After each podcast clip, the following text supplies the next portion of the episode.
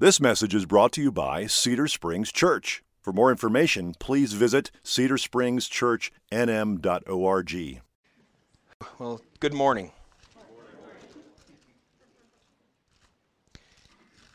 We're going to be in 2 Peter again this week if you want to start heading there in your Bibles. Born in 1941, Spencer Silver received his doctorate from UC Boulder in 1966 and was eventually hired as a chemist by 3M. In 1968, he was working on creating a pressure sensitive adhesive that could be used on aircraft. But his first few attempts were complete duds.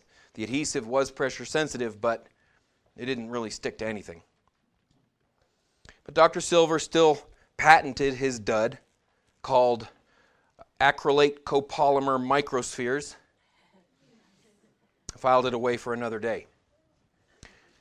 Well, another day came about six years later when a colleague of his named Dr. Fry was describing to Dr. Silver how frustrated he was that his bookmarks kept falling out of the hymnal, um, uh, his hymnal at choir practice at church. He said, You know, I wish there was a way that we could stick bookmarks to the pages in the Bible without ruining the Bible when you took the bookmarks off. And Dr. Silver said, Well, I might be able to help you with that. After a little bit of work, 1977, 3M released Press and Peel bookmarks in four different cities to a catastrophic loss. It was a, it was a massive flop. But believing that they had something, a little more work in the lab, and a huge marketing investment, And in 1979, 3M released acrylate copolymer microspheric coated paper to the world, otherwise known as post it notes.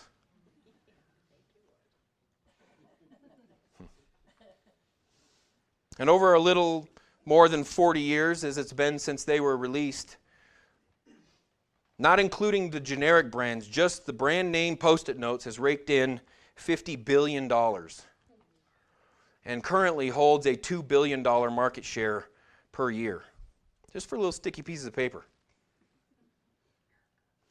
Yeah, that's, that's, a, that's, that's quite a, a mistake. the question was, is why was this mistake so successful? How, how does a little piece of sticky turn into a $2 billion share of our GDP? Well, fast forward from Dr. Silver's office in the mid 70s to my office last week.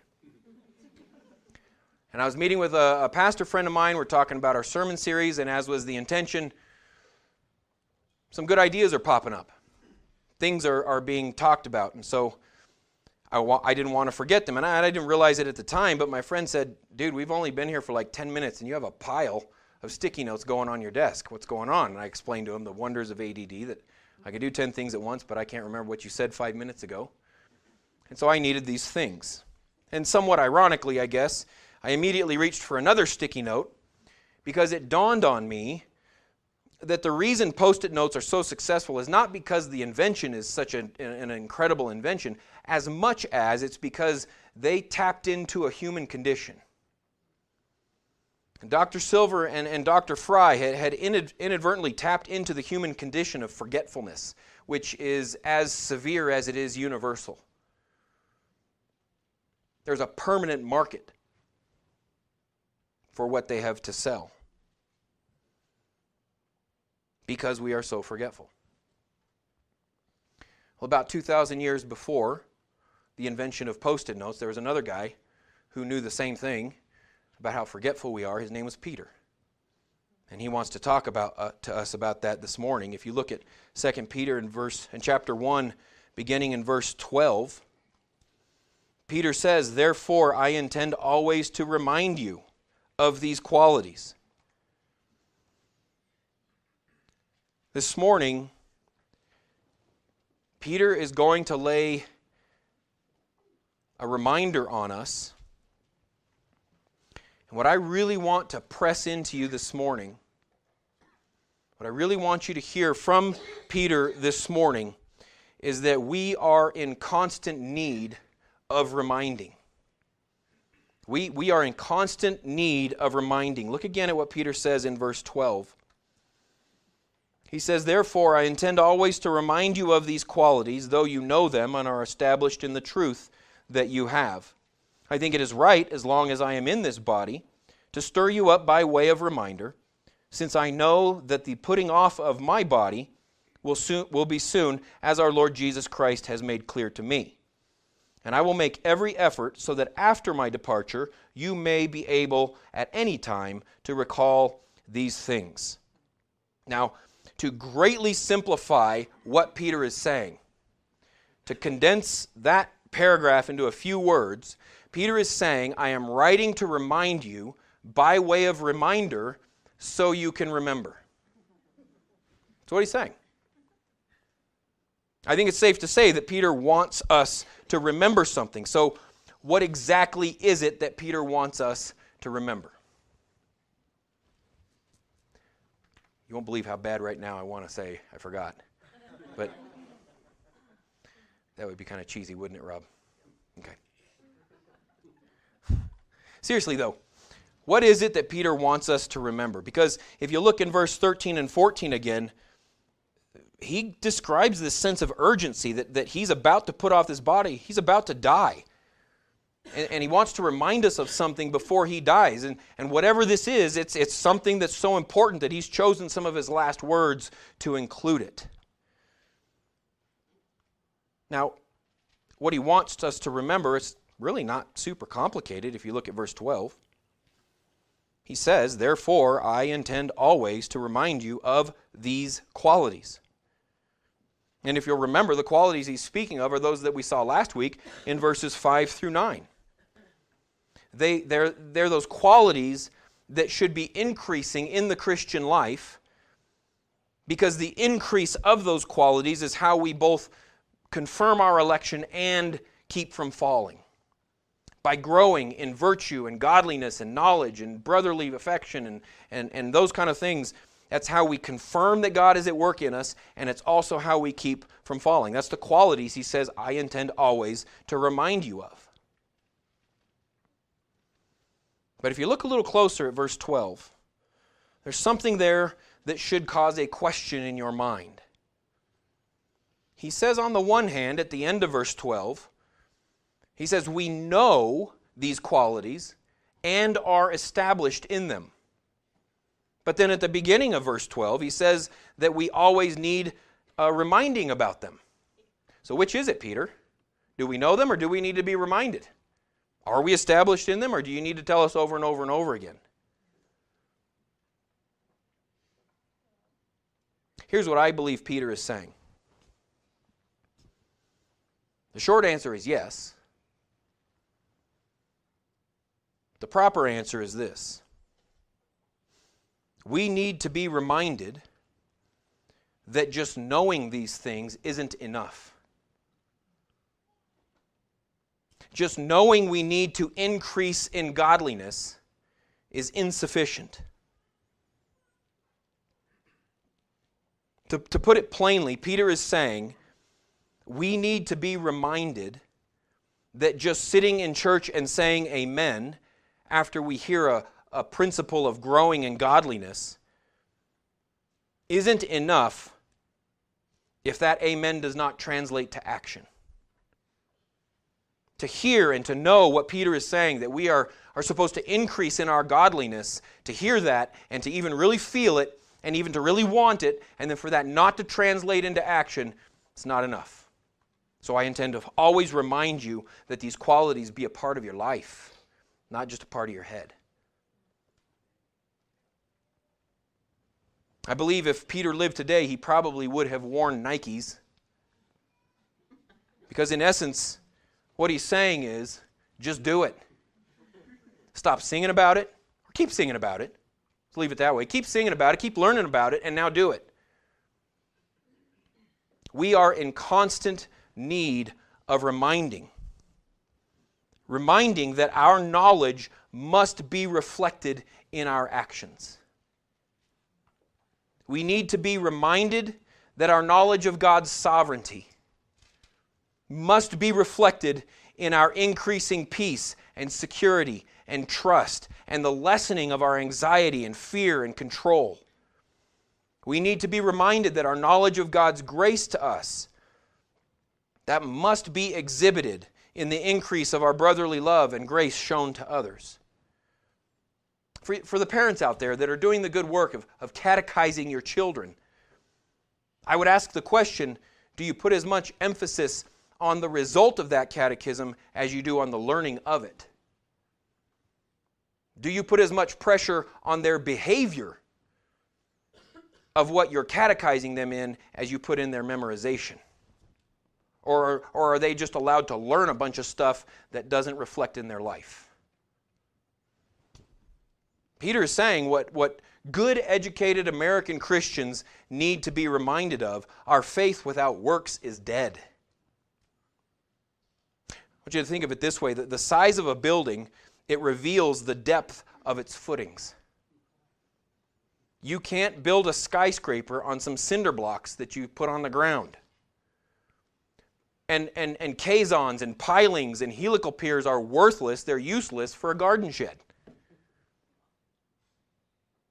Though we are established in these truths, Peter says, and these doctrines, though we know of these qualities that we're supposed to be increasing in, he's saying we are in need of reminding that knowing we need to grow and growing are two different things. Knowing we need to grow in godliness and actually growing in godliness are very, two very, very different things. What's above ground must reflect what's below ground. And the, and the reason why Peter is saying this is needed is the same reason as it was 2,000 years ago. Because we forget. We put it out of our minds. And if we're honest with ourselves, the, the, the real answer is this the real answer is that knowledge is easy, it's safe knowing something is very not demanding. It doesn't require a lot of action. But action, action is dangerous. Following Christ and truly growing in these qualities, that carries some real risk. Action takes effort and fortitude and conviction and possibly even pain because action is visible. So Peter is saying what every Christian needs to hear. He's saying we are in constant need of being reminding that our, our building needs to match our foundation.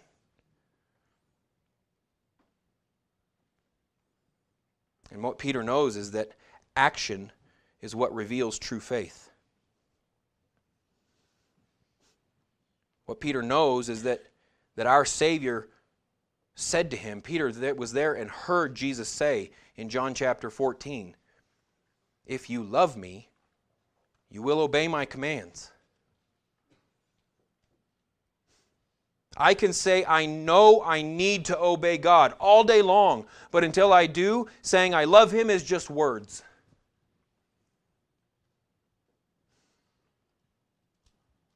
I can say, I know I need to, to to stop controlling the lives of people around me. I can say that I know I need to stop trying to put a death grip on every single little you know, piece of my life, but until I do, saying I know that God is sovereign is just words. I can say I believe that God is gracious, but, but I don't really believe that until I show others grace we are in constant need of reminding that our knowledge must be reflected in our actions. Now, that's very close to what we talked about last week. Is Peter just repeating himself? Is Peter so sure of our forgetfulness that he thinks he needs to just say the same thing in the very next paragraph? I think the short answer is no. But look at verse 16. Because what Peter's going to tell us is that we are in need of this reminding because the return of the Jesus that Peter saw is not a myth. He says in verse 16, For we did not follow clearly devised myths when we made known to you the power and coming of our Lord Jesus Christ, but we were eyewitnesses of his majesty. For when he received honor and glory from God the Father, and the voice was borne to him by the majestic glory, saying, This is my beloved Son, with whom I am well pleased, we ourselves heard this very voice, borne from heaven, for we were with him on the holy mountain.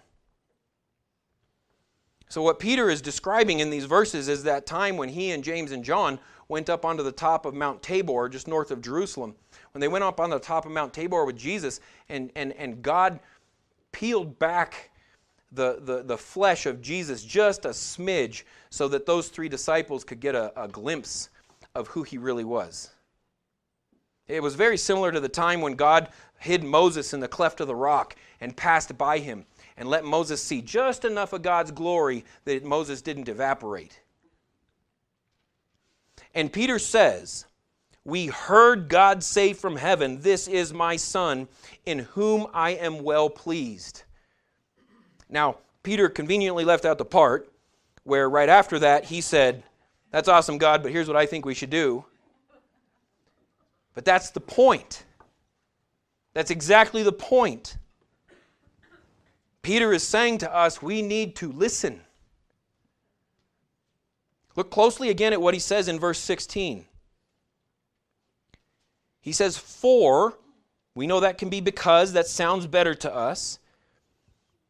In, in other words, he's saying up at the top in verse 12 through I intend to remind you of your need to grow in these qualities because the truth that the Jesus we saw on that mountain is returning in power and glory. And that's not a myth. He's saying, if I do one last thing before I die, I want to remind you that your faith, your faith must be proven by, by the increasing growth of your own godliness and holiness, because the one who said, If you love me, you will keep my commands, he is returning to judge whether or not you listen to him. And Peter's saying, I was given a brief glimpse of who that is, and trust me, he's not a homeless carpenter from Nazareth. He was for a while, but he's not anymore. Peter's saying, We saw the second person of the triune Godhead. He's saying, We saw the one with the sword coming out of his mouth, who's going to tread the winepress of the fury of the wrath of God Almighty.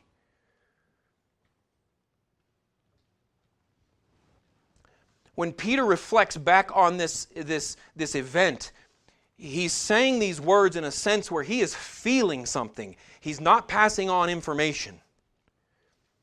And I really want us to understand the, the feeling that Peter is describing because he wants us to have this same feeling when we think about God's return and, and, and the impact that, that he wants that to have on our life. Back in Exodus chapter 34, if you want, you you can read the story about when Moses came down off the mount, off Mount Sinai after he had spent a bunch of time in the presence of God. Now, the people were already terrified because of the thunder and the lightning and, and God descending on the mountain. But Exodus 34 it tells us that it got worse when Moses came down off the mountain and, and his face was shining. In other words, Moses had somehow absorbed some of God's light. And by light, I don't mean like, you know, the other Israelites in the middle of the night was like, hey, Moses, I got to go to the bathroom. Would you bring your face over here so I can see what I'm doing? Not that kind of light. What, what Moses had somehow absorbed was the holiness of God, his character, his perfection, it's, it's, it's what the biblical writers can only describe as light. It's what terrifies man to be in the presence of because it's so perfect. However, even though it was just a veiled, dim reflection of God's perfect holiness in, in the face of Moses, it terrified the people. And they said to Moses, Put a veil over your face because you're freaking us out, dude. And it wasn't a veil like uh, Moses, that's kind of weird. We cover that up.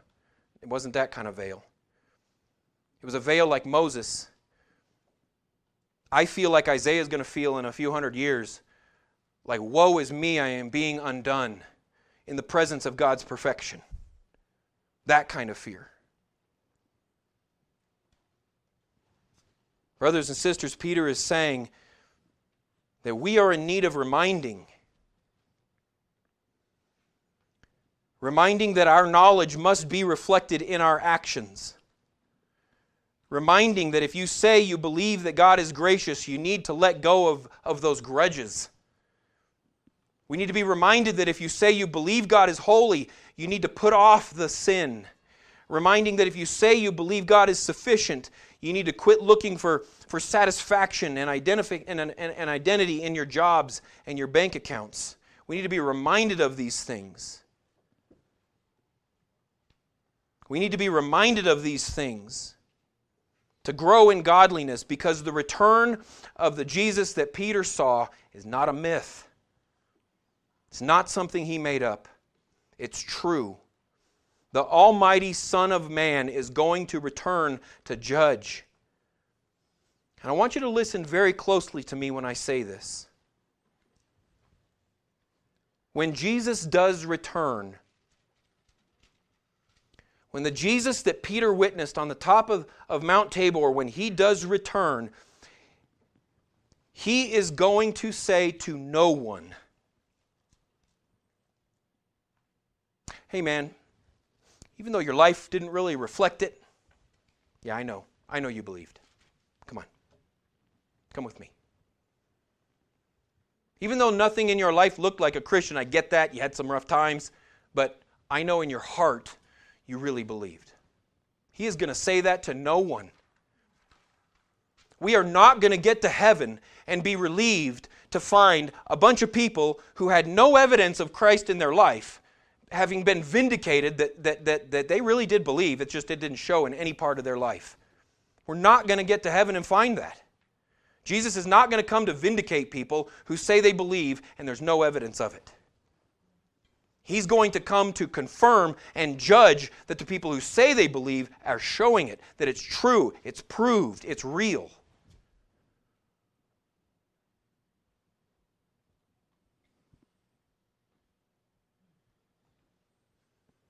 we are in constant need of reminding that we must be growing in godliness.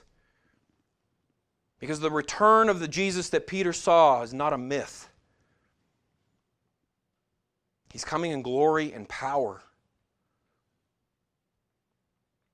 However, Peter knows that there will be those skeptics who say, Whatever, Peter, I'm, I'm glad you got to have that experience, but I wasn't there. I'll believe it if I see it. In fact, flip real quick to uh, chapter 3, 2 Peter chapter 3 and verse th- beginning in verse 3. Peter's going to hit this issue again. He says in, in beginning in verse 3, he says, Knowing this first of all, that scoffers will come in the last days with scoffing, following their own sinful desires, they will say, Where is the promise of his coming? For ever since the fathers fell asleep, all things are continuing as they were from the beginning of creation. In other words, you guys keep saying Jesus is coming back and he ain't here yet for like thousands of years. Are you, are you sick of saying that yet? Because it doesn't look like it's going to happen. I was watching a, a, a, short chunk of, of this piece they were doing on the History Channel where they look at the Bible and make up some really dumb stuff about it. But this particular one was on Shadrach, Meshach, and Abednego when they went into the fiery furnace. And if you'll remember in that story, those three men were put into the furnace. That furnace that was supposed to kill them, they ended up living and, and came out. But the, but the conclusion of this particular show on the History Channel was that the fiery furnace may have been some portal to another world that Nebuchadnezzar had figured out how to build, like a Stargate or something.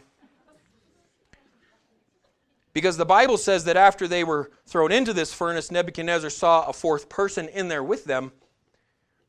So maybe that was an alien that they got when they went into this portal to another world, brought back an alien with them.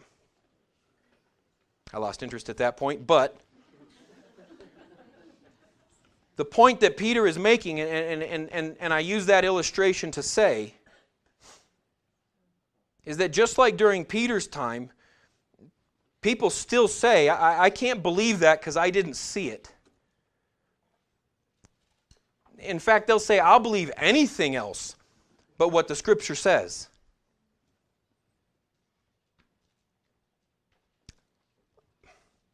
Like they'll say about that particular thing, I, I, don't know exactly what happened, but it can't be that three men survived in a fiery furnace. That's crazy talk. It must have been a portal to an alien world or something. That's what people will say. So look at, look at what Peter says in verse 19. He says, and, which is a continuation of that for at verse 16. He's saying, and we have the prophetic word more fully confirmed, to which you will do well to pay attention as to a lamp shining in a dark place until the day dawns and the morning star rises in your hearts knowing this first of all, that no prophecy of Scripture comes from someone own, someone's own interpretation. For no prophecy was ever produced by the will of man, but men spoke from God as they were carried along by the Holy Spirit.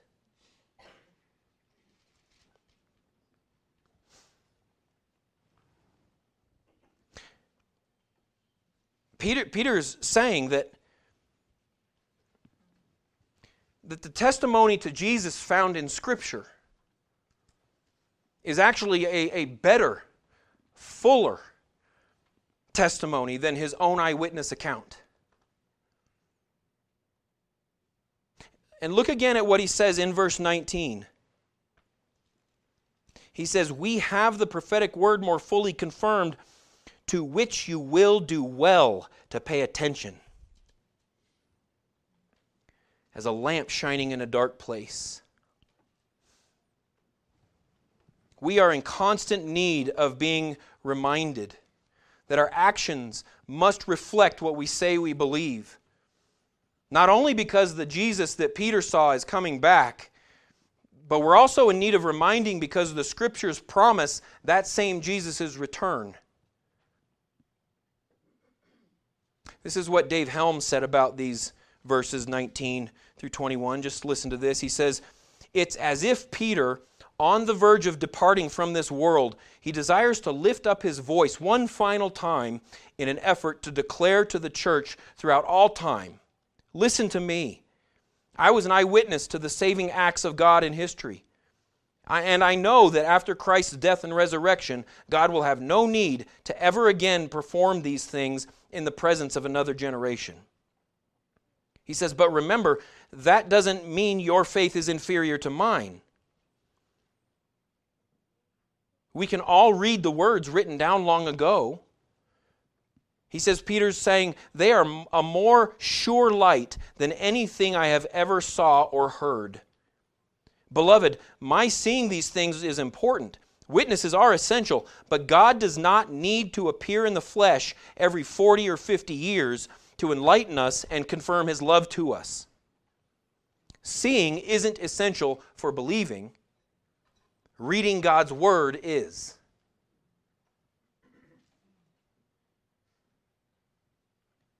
And just to be sure, Peter makes certain in verses 20 through 21 to explain that all Scripture is inspired by God. All the prophets that are recorded in Scripture, he says they were carried along by the Holy Spirit. It's as if Peter is saying, I caught a glimpse of the glory of the one who will, who will return in judgment. I, I caught a glimpse of that God. But he's saying, listen to what the one who was actually there speaking said. More than listening to what I say, I saw. Listen to the one who said, This is my son in whom I am well pleased. Listen to what he says. He says this in, in, in Psalm chapter 2. You don't need to turn there in Psalm chapter 2 is where, where, where, where this is coming from. I, it had to have been on Peter's mind. It says in verse 1 Why do the nations rage and the peoples plot in vain?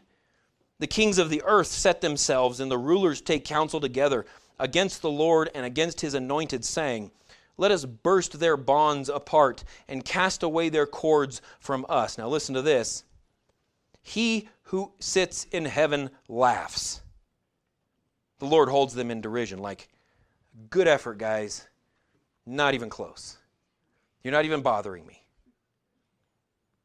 Then listen to what he says in verse 5. Then he will speak to them in his wrath and terrify them in his fury, saying, As for me, I have set my king on Zion, my holy hill. I will tell of the decree. The Lord said to me, You are my son. Today I have begotten you.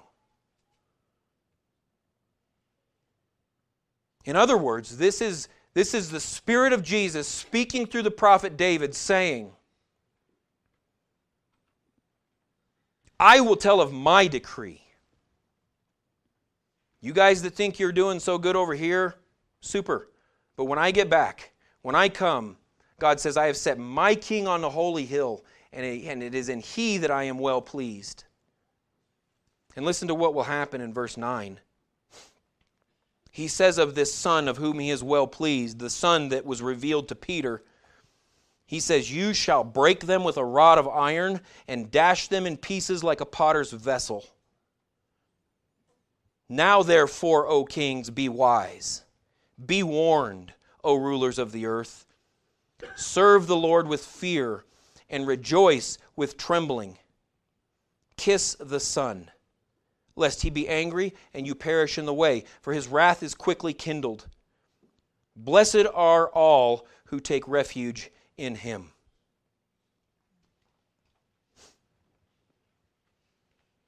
Peter was a witness to this event. When God said of Jesus on that mountain, This is my Son in whom I am well pleased, Peter was a witness to that. But now Peter is telling us you'd be better to pay attention to what he said in his word. In other words, if, if we were to look through this with, with modern eyes, we would say, Be wise, O Cedar Springs Church, and be warned, O inhabitants of New Mexico.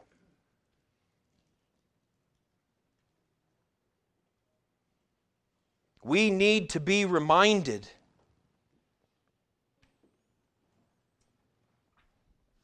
reminded that the one whose glory Peter witnessed is the one whose scripture testifies will return in judgment.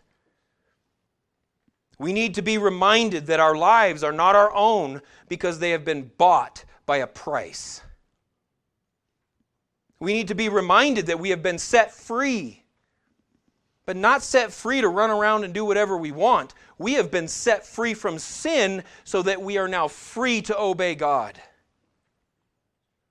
We need to be, be reminded that we have been set free to grow in godliness instead of sinfulness. But more importantly, what Peter is saying about those qualities is he's saying we have need of reminding that Jesus, the Christ, the Son of the living God, the Ancient of Days, the one for whom and through whom all things were created, we need to be reminded that the scriptures testify that he is coming back one day to judge between those who say they believe in him and those who show they believe in him. To judge between those who say they trust him and those who show they trust him. To judge between those who say they love him and show they love him. Brothers and sisters, make no mistake, Peter is laying down some truth this morning. It's the kind of truth that might scare you, it might anger you, it might encourage you. I don't know where you are this morning regarding the truth uh, of Christ's return that's, that's held in Scripture. I'm certain there are some of you in here who just want nothing to do with this. I'm sure there, there, there, there's someone, someone in here that, that is, is thinking like, well, I just haven't seen it yet. I don't have enough evidence. There's definitely some in here who, who, who, who say they believe this, but it just doesn't show in their life. And praise God. There are many of you in here, most of you, in fact, who do believe it, and your life is increasingly reflecting the godliness that Peter is talking about.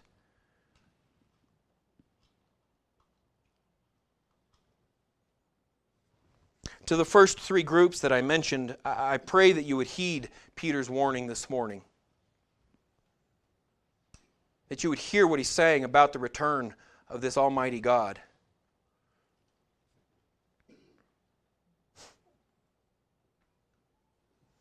To those in that last group, to those of you who do believe this and your life is showing this increase in godliness, let me remind you of one more thing.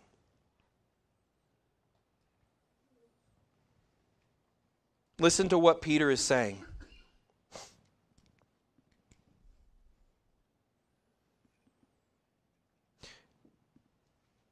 Let me remind you that your anchor is in heaven. Let me remind you that this is not your home. Let me remind you that, that, that your Redeemer stands ready to completely rid you of your sin and dress you in purity. Let me remind you that, that your Savior stands ready to usher you into the presence of the Father for eternity. Let me remind you that the Savior that Peter is speaking of has, has prepared a place, a specific place for every single one of us, detailed not a commons where we're all going to mull around, but the Savior that, that Peter is speaking of, let me remind you that when he returns, it will be to take you to the special place he has designed for you. And let me remind you that the scriptures testify that he, the morning star, Peter calls him, will in fact one day rise in your heart. It's going to happen.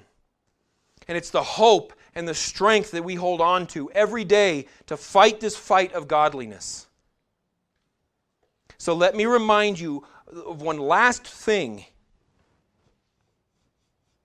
Let me remind you that the greatest desire of your heart that, that, that Peter is, is, is speaking about here will surely one day be fulfilled. Let me remind you that you will see this Jesus face to face in glory. Let's pray.